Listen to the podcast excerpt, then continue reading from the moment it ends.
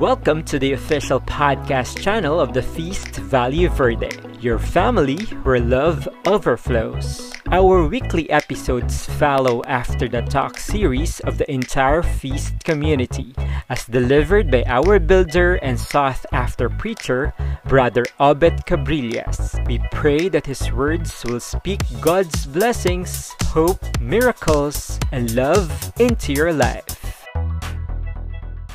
You, we honor you, we glorify your holy name. Hallelujah. Thank you, Jesus. Thank you, Brother Carl and Feast Valle Verde team for leading us to worship, and everyone in this Zoom room and everyone in the Facebook Live. Let's give the Lord a big, big, big, big shout of praise. Hallelujah. We thank you, Jesus. We thank you, God. Thank you, Lord. This is Brother Obet Cabrillas welcoming you to the Feast at Home, Valle Verde. And we come before the presence of God. We will maximize everything now because we have a very beautiful Ascension Sunday.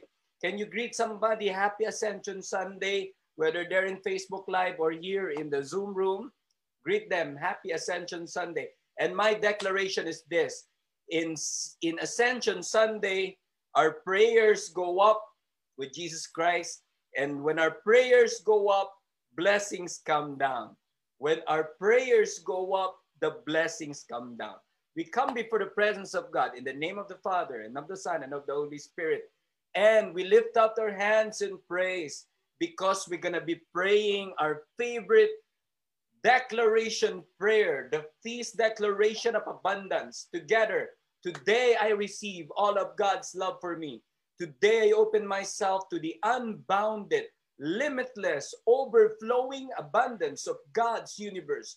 Today, I open myself to God's blessings, healing, and miracles. Today, I open myself to God's word so that I become more like Jesus every day. Today, I proclaim that I'm God's beloved. I'm God's servant. I am God's powerful champion. And because I am blessed, I am blessing the Lord, the world in Jesus' name. And everyone will say, amen. Thank you, Jesus. Let's give the Lord a clap offering, our praise, our thanksgiving, your very own words of praise. Thank you, Jesus. Thank you, Lord. I have a, I have a typographical error here. It has to be Matthew sixteen, verse twelve. We honor the word of God today. Sing with me. Thy word is a lamp unto my feet and a light unto my path. So we read the word of God, and it's supposed to be Matthew sixteen, verse twelve. Together, then they understood what he, Jesus, was not telling them to beware of the leaven of bread, but of the teaching of the Pharisees and the Sadducees. Thank you, God. We'll sing once more. Thy word is a lamp unto my feet and a light unto my path. Let's give the Lord a big, big hand, everybody. God is a good God. Thank you, Jesus. Thank you, Lord. You are King. You are mighty. Our one big message is this. God is healing your blindness. Mostly, or majority of the talk will be about spiritual blindness. Meron ka bang kaibigan, kakilala, o ikaw mismo na medyo nabubulagan? In the practical side, it's what we call um, blind side. Blessed be God that psychology by terminologies are transforming. When I was still young, there's no such thing as the blind side as a word. They call it the bad breath area. Ang pangit ng terminology. Bad breath area is because when you have a friend who has bad breath, pangit, pangit talaga ng analogy. When you have a friend who's a bad breath or family member, di ba? Alam mo na, ay sabagay, pag family member, direkta mo sabi bad breath ka. Pero pag kaibigan, titiisin mo ng konti.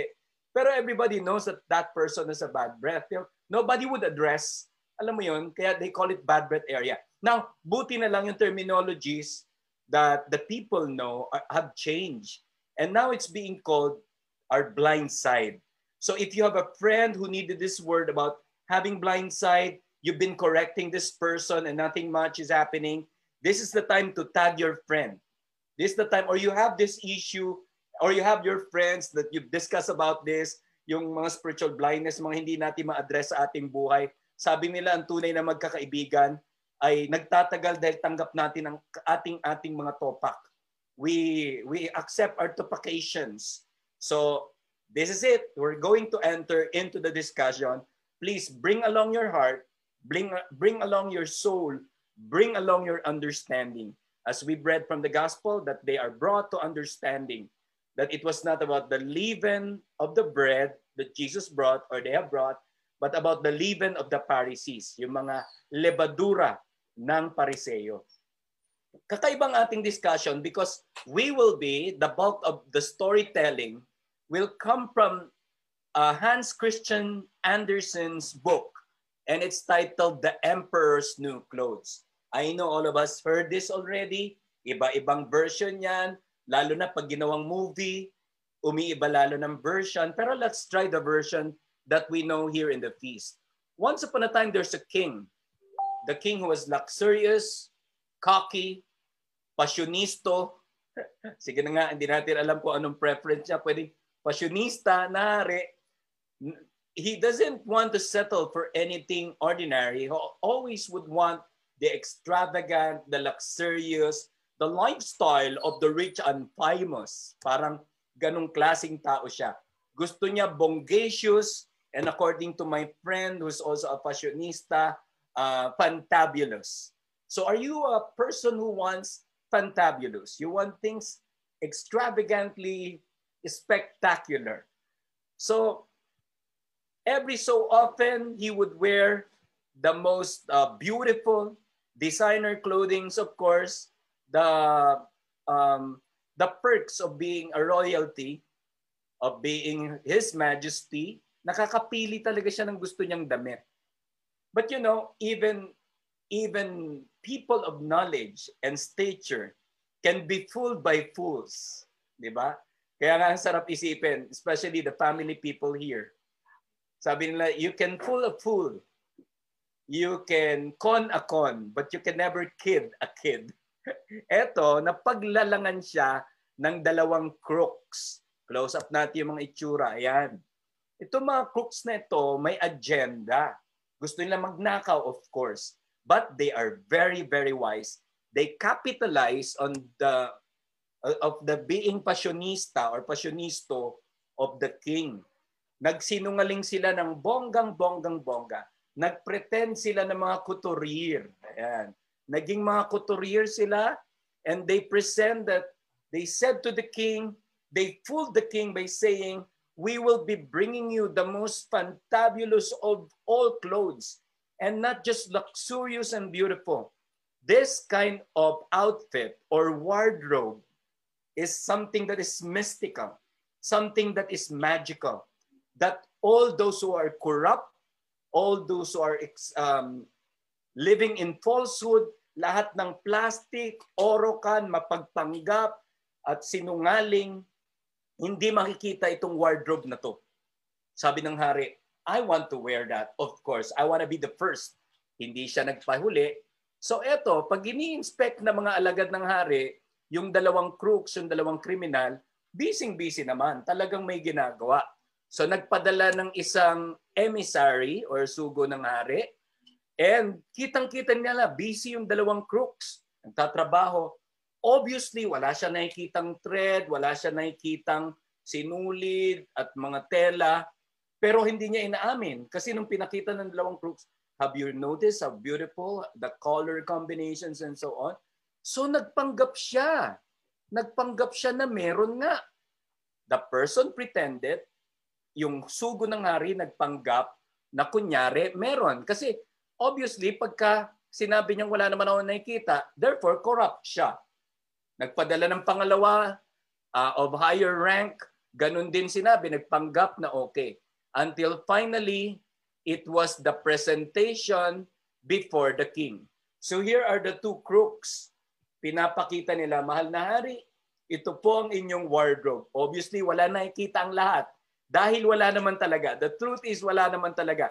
But because the declaration, the press release, meron. Pag sinungaling ka, pag ikaw ay, ay uh, corrupt, you're pra- practicing graft and corruption, wala ka makikita. Tingnan niyo yung itsura ng hari, nakakatuwa. Yung initial reaction niya. Ang galing ng mga ano eh, artist. Ayan oh, O M G, sabi niya. Wala naman ako nakikita. But then again, he grabbed the opportunity. He pretended that there was and he celebrated. And the point is, a single lie will need a million lies to prop it up. Nasubukan na natin to nung bata pa tayo, bawat pagsisinungaling ay tatabunan ng maraming kasinungalingan. At the very least, oh, take note of this, at the very least, when somebody tells a lie, the person will have to cover it up with fifteen more lies at the minimum. Kasi the lie has to be protected with other lies. Brother Obet, ba't may mga ganyang tao? Obvious na ang lahat, nagsisinungaling pa. Huli na. Alam mo yun? Denial king at denial queen pa rin. The underlying deadly sin that makes people protect the truth is pride. Yes, dapat yan ang hidden uh, title ng song na, oh yes, I'm the great pretender, pretending that I'm doing well. The person is pretending that he's doing well. My need is such, I pretend too much. Diba? Sobrang tindi ang pangangailangan niya that he will pretend too much. But everything will revolve around pride. It, this is a very, very dangerous sin. And we say that pride will cause people to maintain a million lies. One of my favorite um, psychologist author would be M. Scott Peck. And he said his definition of evil is when a person do a wrongdoing consistently and protects the integrity of the sin with, with an army of lies. I'm going to say it again. That, sorry, I wasn't able to put down the quote, but it's so powerful that he said that Um, evil is doing something wrong or doing something that is a wrongdoing, labeled as wrongdoing, consistently and will protect the integrity of that wrongdoing. Can you imagine the word integrity is placed in a statement of, of evil? He will protect the integrity of the lie by all means. So pag yung, yung pinanindigan, yun, sa Tagalog, mali na nga pinanindigan pa, be careful. I'm preaching this to myself. I'm preaching to everyone who experienced that. Mali na nga, pinanindigan pa. But you know the point in our story of the uh, of the king is that the show must go on. Once upon a time, I shared with you that what's important to Jesus Christ is not the spectacular, but the spiritual. But then again, many people, ang mahalaga sa kanila yung spectacular. Everything is but a big show. Yesterday, we have a conference with all the disciples of Feast Valle Verde, the light, uh, Feast Light. We had a wonderful time. I, I was stuck into traffic. I was about to preach somewhere more comfortable, but I was forced to preach in the car. So I told them that the prayerless uh, person is a powerless person because any ministry without a prayer becomes a show business. And we don't want that to happen to us. More than the things that we do for Jesus Christ must be the prayer life, must be backed up by our prayer lives. We must not say the show must go on, but the integrity must go on. I hope we're connecting. Life is not a big show. Life is all about a big witnessing. So ayan, the show must go on. Obviously, nakabold lang siya. Ayan. Biro nyo. Uh, ingat na ingat yung dalawang couturier na talagang sinusuotan siya. Wala namang damit. And the parade began. Wala naman siyang damit. Salwal lang, karosonsilyo. Sa mga hindi nakakaintindi ng karosonsilyo, tanungin nyo mga nanay at lola nyo. Yan ang karosonsilyo. Diba? Ayan na ang parada. And nobody in the village would dare to say, Eh nakabold yung pari, ayun naka pari, yung hari, wala namang damit. Nobody would dare kasi it will reveal, according to to the press release, it will reveal na corrupt din sila. Until there was a boy, natatawa ako dahil pinagkwekwentuhan to ng mga builders. Meron daw isang probinsya na kwento to. Ang ang ang ang imbis na magandang pagkakatagalog, ang sabi daw ng bata, ay nakapanti lang ang hari. Siya sabi ng bata, ay nakasalwal lang siya. Kasi o oh, alam nga namang corrupt yung bata. That person is just a toddler who've seen the king. But what's the point? Napahiya yung hari. But, but eto na masakit at masaklap. I hope we all could connect with this. Pinanindigan, tuloy ang parada. The show must go on. Now I want to address all of us, including myself. What is the big show that we've been doing all our lives?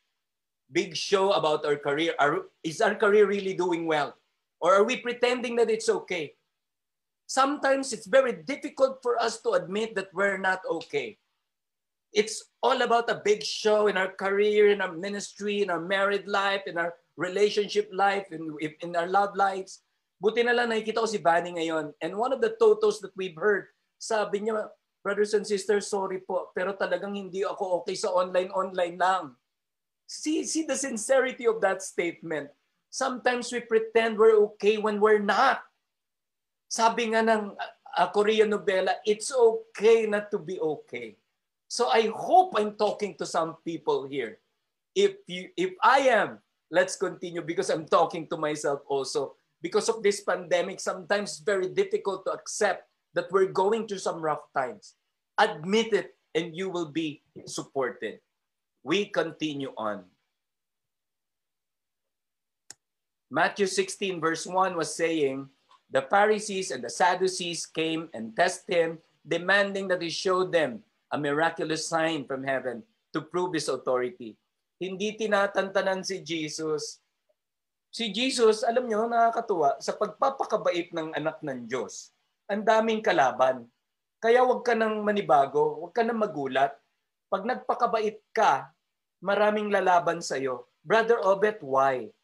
Because your decision to be good reveals their inaction or inactivity because they're not doing anything to improve their lives.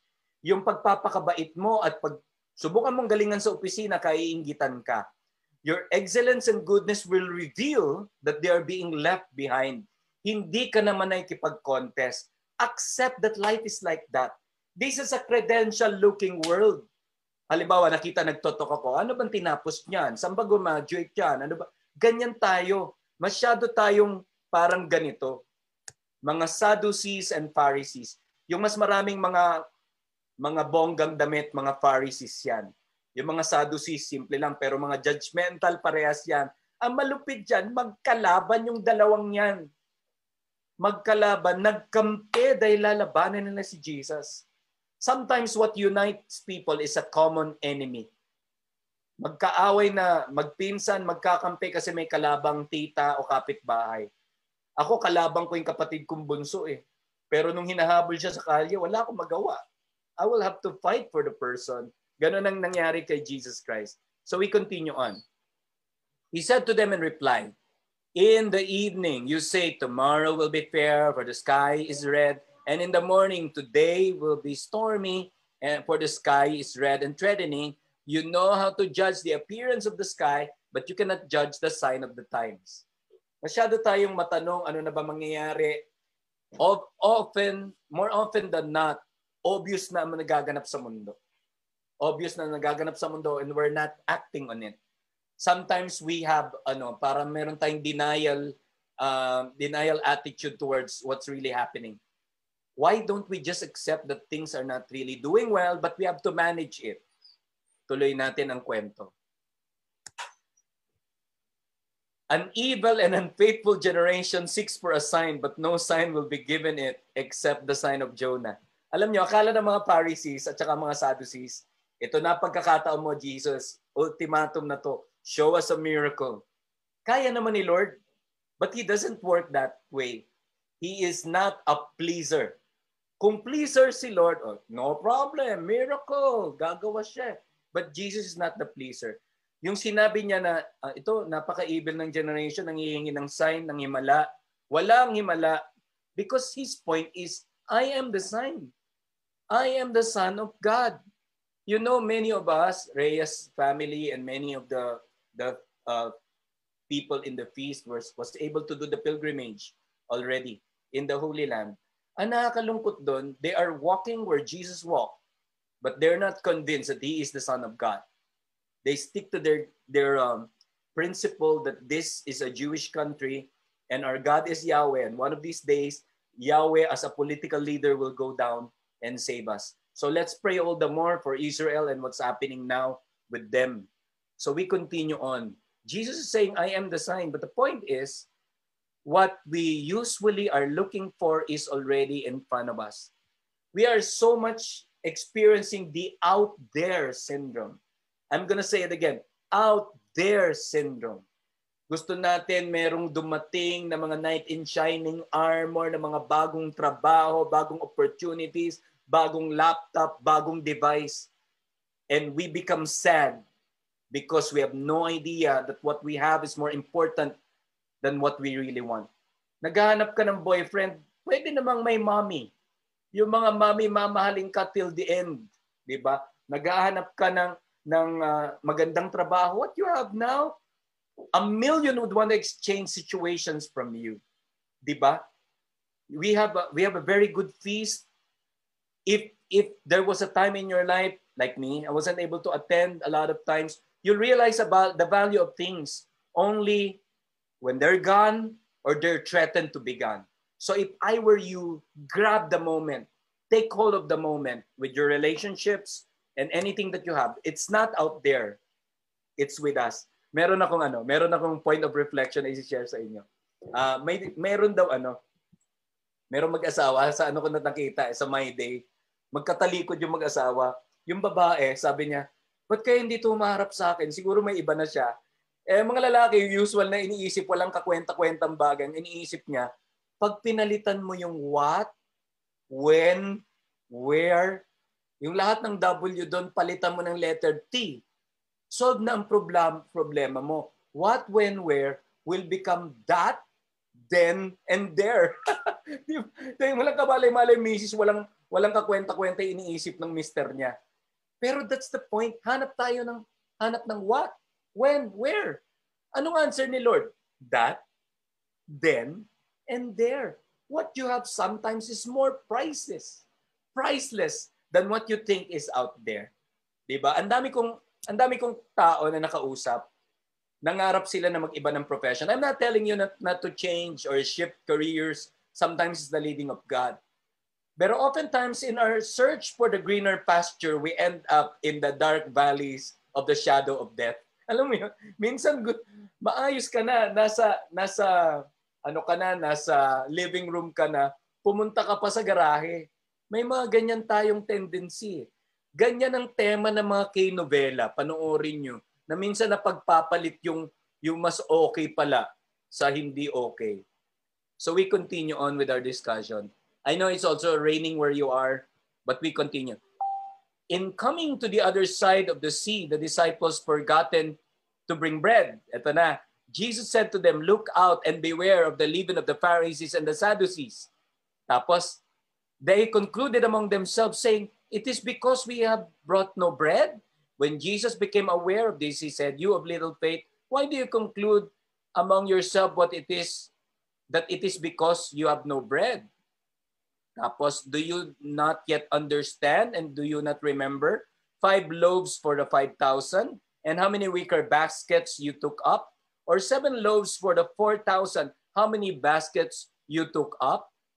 Diniscuss natin to last time, di ba?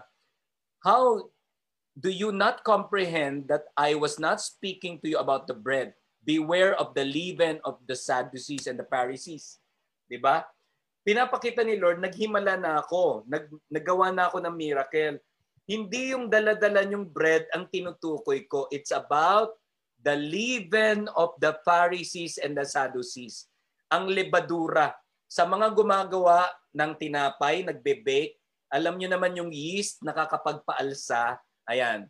Yan ang example ng pagmimix nila ng lebadura or yeast sa tinapay. Kaya si, yung mga celebration ng mga Jewish people, unleavened bread. Because the leaven represents a little bit of evil. Alam mo yun, hindi naman daw ganun dapat ang size ng tinapay. Pag nilagyan mo ng yeast, aalsa. Maliit na bagay, lumalaki. Yun yun eh. Pumiyok ka. Leaven is actually the deceptive nature of the teachings of the Pharisees. Yun pala yun. Masyadong destructive yung mga teaching nila. Tinuturo nila ang word of God kuno. Pero masyadong judgmental.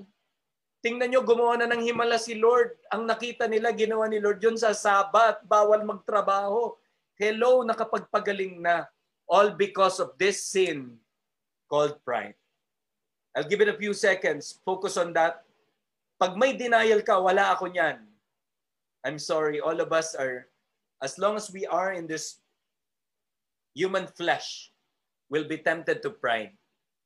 Ika nga ng aking mga lola, yung daw langaw, dumapo lang sa Sa bumbunan ng kalabaw, akala niya nakatingala na sa kanya yung ibang mga hayop.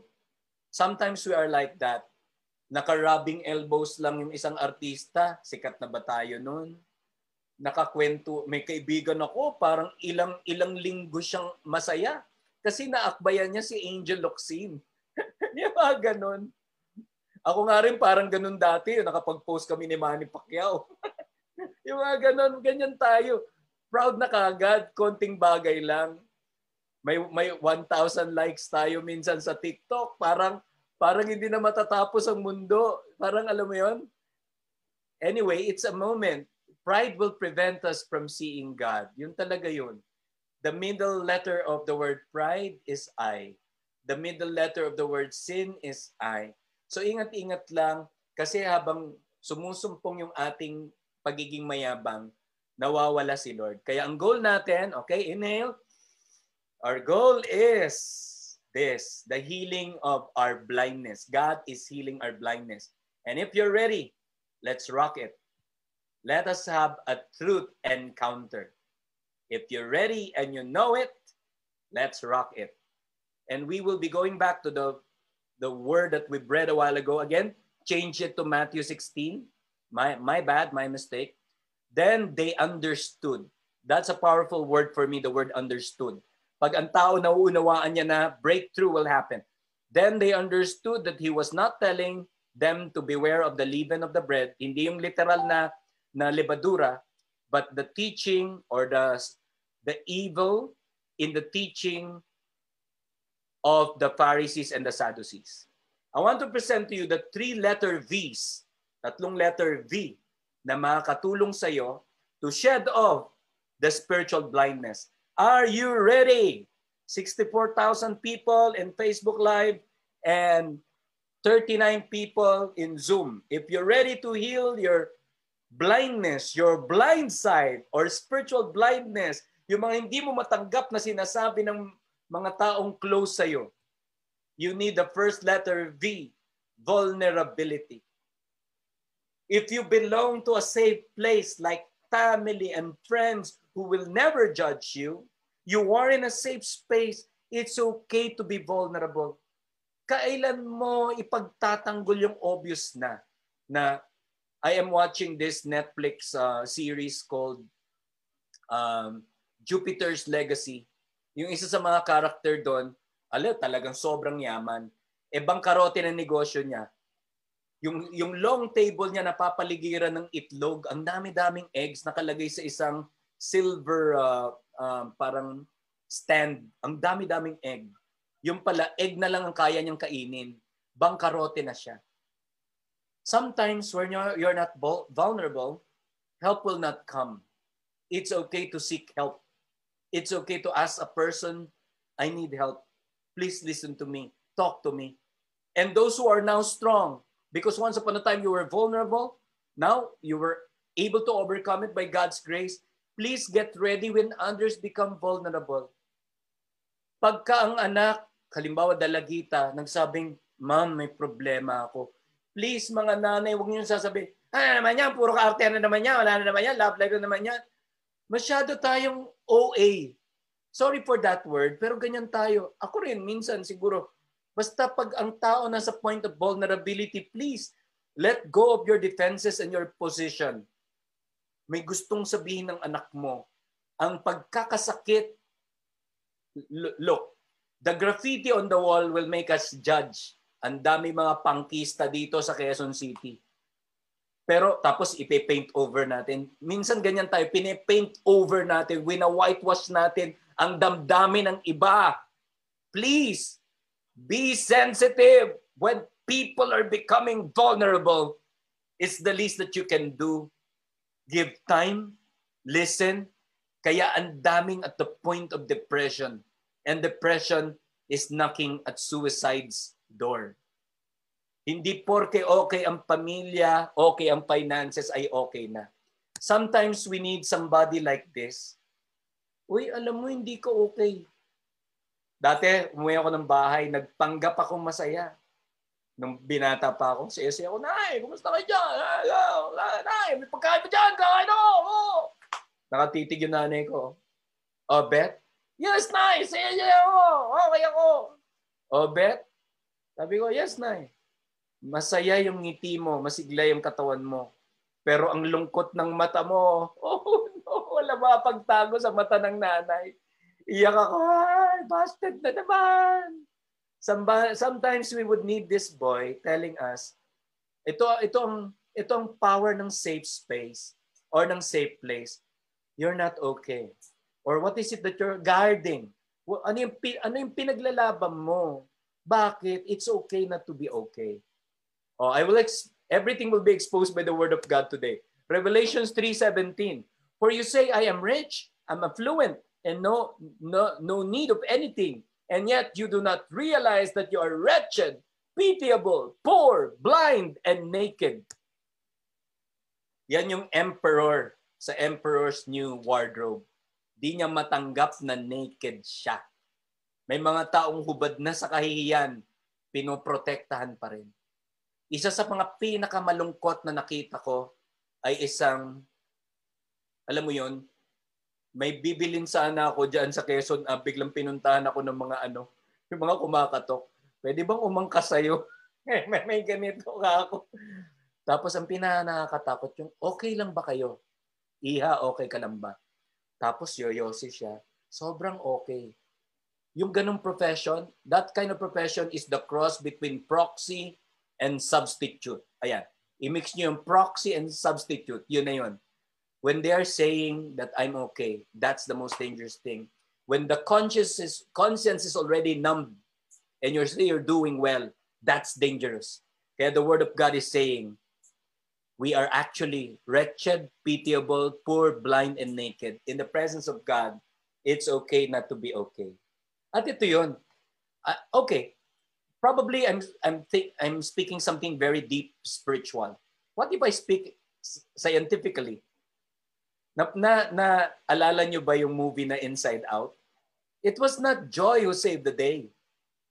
It was not happiness that saved the day. What saved the day was sadness.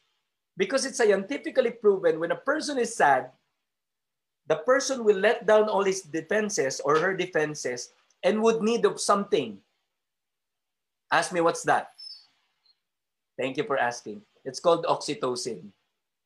Pag ang tao super senti, malungkot, dito sa Cabrillas family, pag may nagsabing, malungkot ako, lahat, drop everything, siya yakapin ko, oh, yakap ka. Tapos may iyak ka ng konti.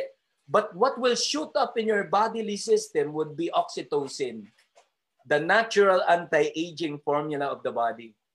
So I'm talking to families here, I'm talking to friends. Brother Obet, sa Zoom ba? Meron bang sa Zoom na oxytocin? I don't know. Sana meron.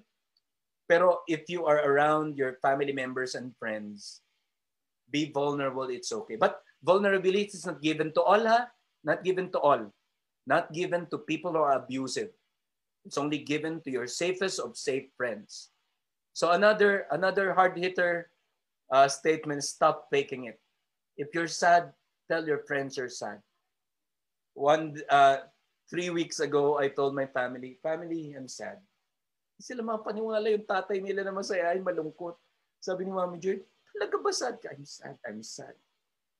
Ako yung dati, tatabunan ko yan. Alam mo yan, magpapanggap ako masaya. Hindi, I felt it throughout the day. Bakit ba? Tumatanda na ako eh. So I, I, I didn't fake it. I felt it because what you feel, you can heal. And I, I realized na hindi ko pwedeng tagalan. Sa simula, ang statement ng pamilya, it's okay that you're not okay. Pag tumagal, tumatagal na ako one day na parang ang impression ko, parang it's not okay not to be not okay. So, so nag-move on, nag-bounce back na kagad ako. Let's continue on. The show doesn't, ayan, the show doesn't have to go on. Declare, declare it that recently or whatever that is or that aspect of your life is nothing but a show business. Nakakatuwa, ang dami mga showbiz na tao ngayon, samantalang wala naman sila sa pinilakang tabing, wala naman sila sa, sa mga T V channels. Let's not making a big showbiz of our lives. The first letter V is so powerful, it's called vulnerability.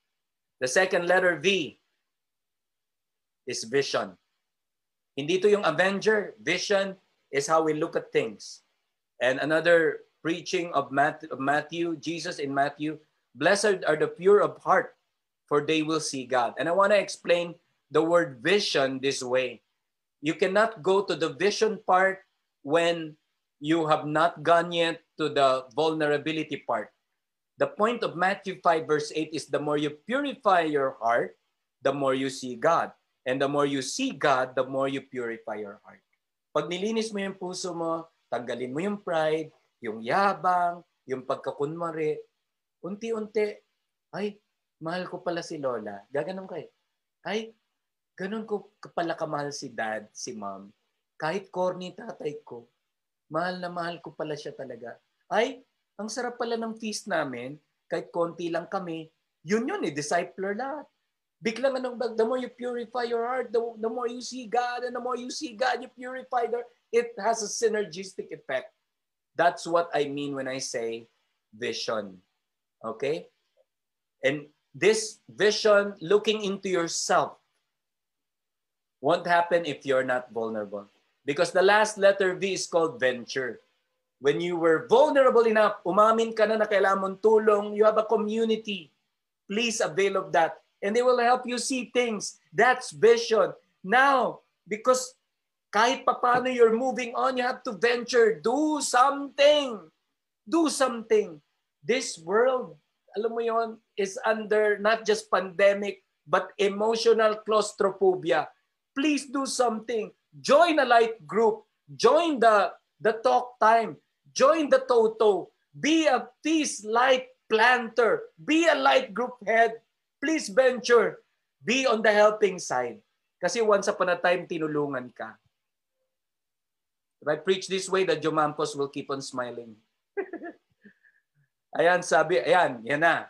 We're about to end. Matthew twenty-eight, nineteen to twenty. Go therefore and make disciples of all nations, baptizing them in the name of the Father and of the Son and of the Holy Spirit, teaching them to observe that I have commanded you. And behold, I am with you until the end of age. Ang sarap mabuhay. Three letter V's. Before I present that again, I'm so happy to present to you Saint Augustine.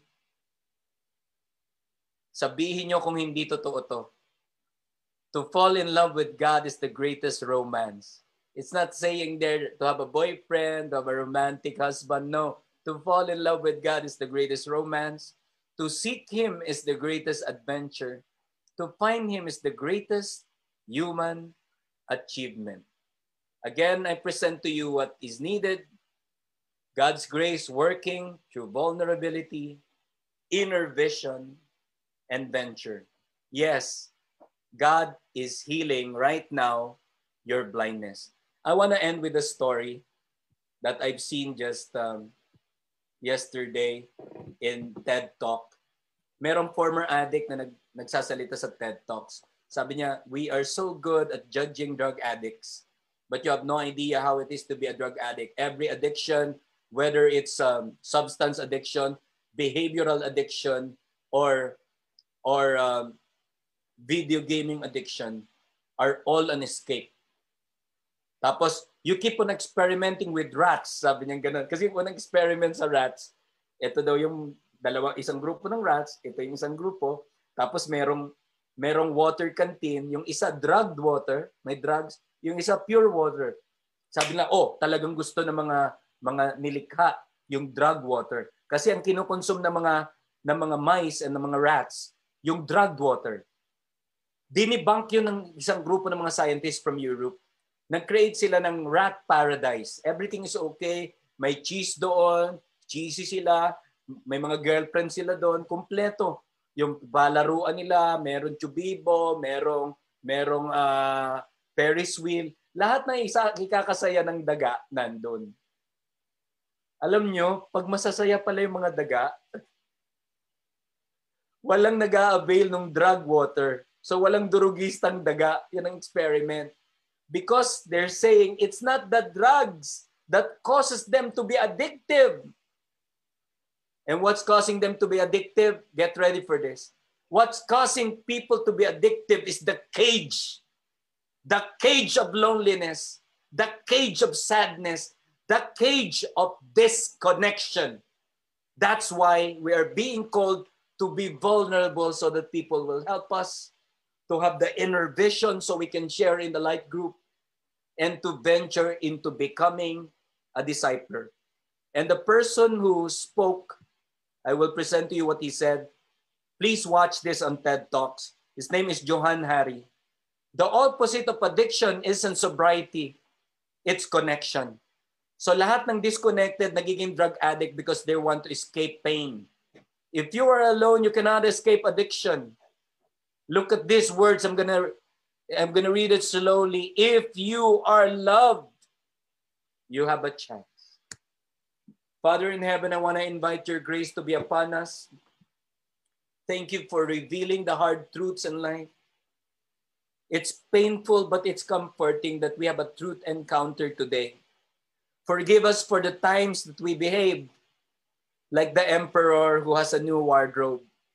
It's obvious that we are doing acts that are shameful.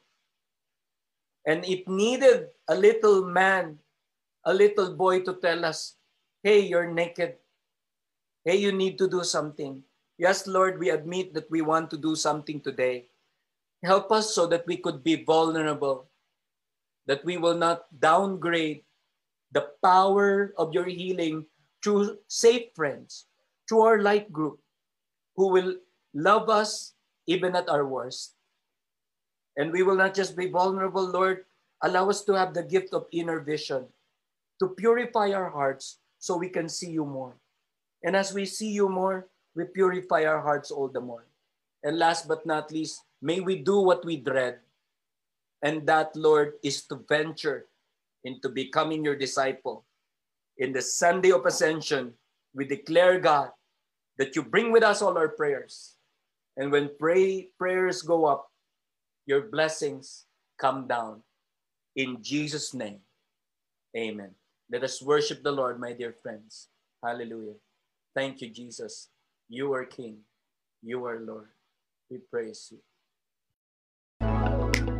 Thank you for joining us for another episode of the Feast Valle Verde podcast. We look forward to having you in our online community as well, which you may find inside facebook.com slash groups slash FVV online community. See you again next Sunday.